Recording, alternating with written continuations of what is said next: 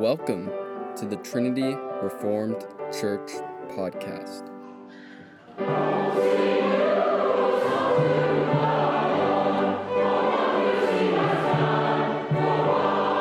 Exhortation by David Francis on July 24th, Lord's Day service.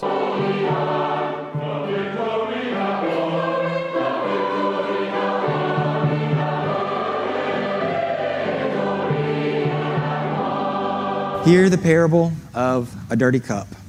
Once there was a dirty cup full of dirty water.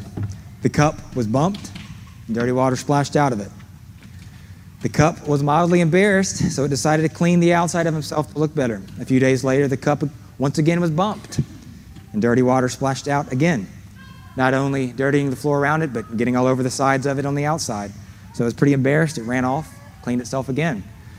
But as expected, it kept getting bumped in its life and kept dirtying what's around it and dirtying himself over and over.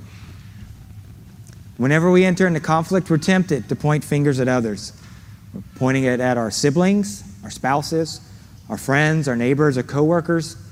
We blame others for our own sin and our own bad behavior. If she wouldn't talk to me that way, then I wouldn't have said that back. If he would have paid more attention to me, I wouldn't have blown up the way that I did she would have shown more respect and I would treat her better. If he didn't take that from me, I wouldn't have yelled at him. In all those cases, what's happening is we're blaming others for the dirty water that's spilling out of us. So when you get bumped, what comes out of you? Um, is it the pure and clean water? Is that your response? Is it clean or is it dirty? The people that bump us don't actually put the dirty water in us. That's what's inside of us already.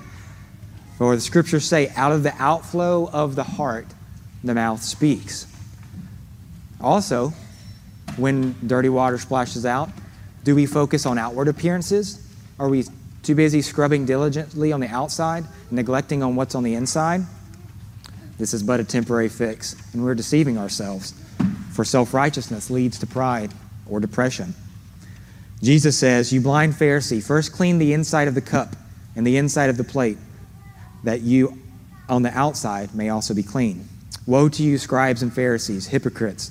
You are like whitewashed tombs, which outwardly appear beautiful, but within are full of dead people's bones and all uncleanliness. You also outwardly appear righteous to others, but within you are full of hypocrisy and lawlessness.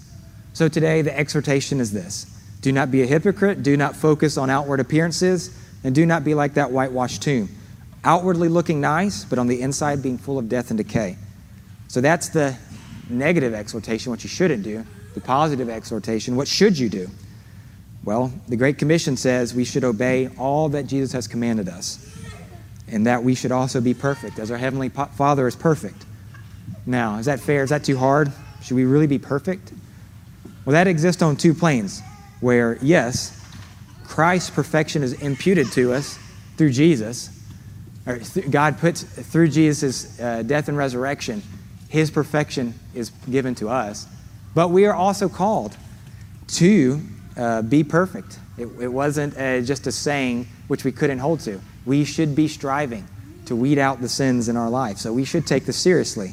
So when you get bumped, when your sin is exposed, when your dirty water is laying bare, and everybody sees it, at least all who's around sees it, what should you do? Well, we should, we should instantly, as quick as we can, make it right. We repent, we recognize it, and whoever's with us, when they point to it and said, look at, look at this dirty water, look what's coming out of you, we should not say, well, look what's coming out of you. For what you can, for as, as much as, as you can, we take responsibility for our actions, we repent, um, and we do not excuse our sin. Good news here is that the Father wants you to do this very thing. So, what He wants you to do, He also helps us to do. He wants you to become more holy. He wants you to mortify, to kill your sin. He wants to sanctify you. He's a good Father who gives good gifts to His children, and He wants to help us along the way. Even when there's plenty of bumps, He will not let go. He is faithful. He's already given His Son for us, and He also gives us His Spirit to help us. Thanks for listening. If you want to find out more, check out our website at trinityreformedkirk.com. That's trinityreformedkirk.com.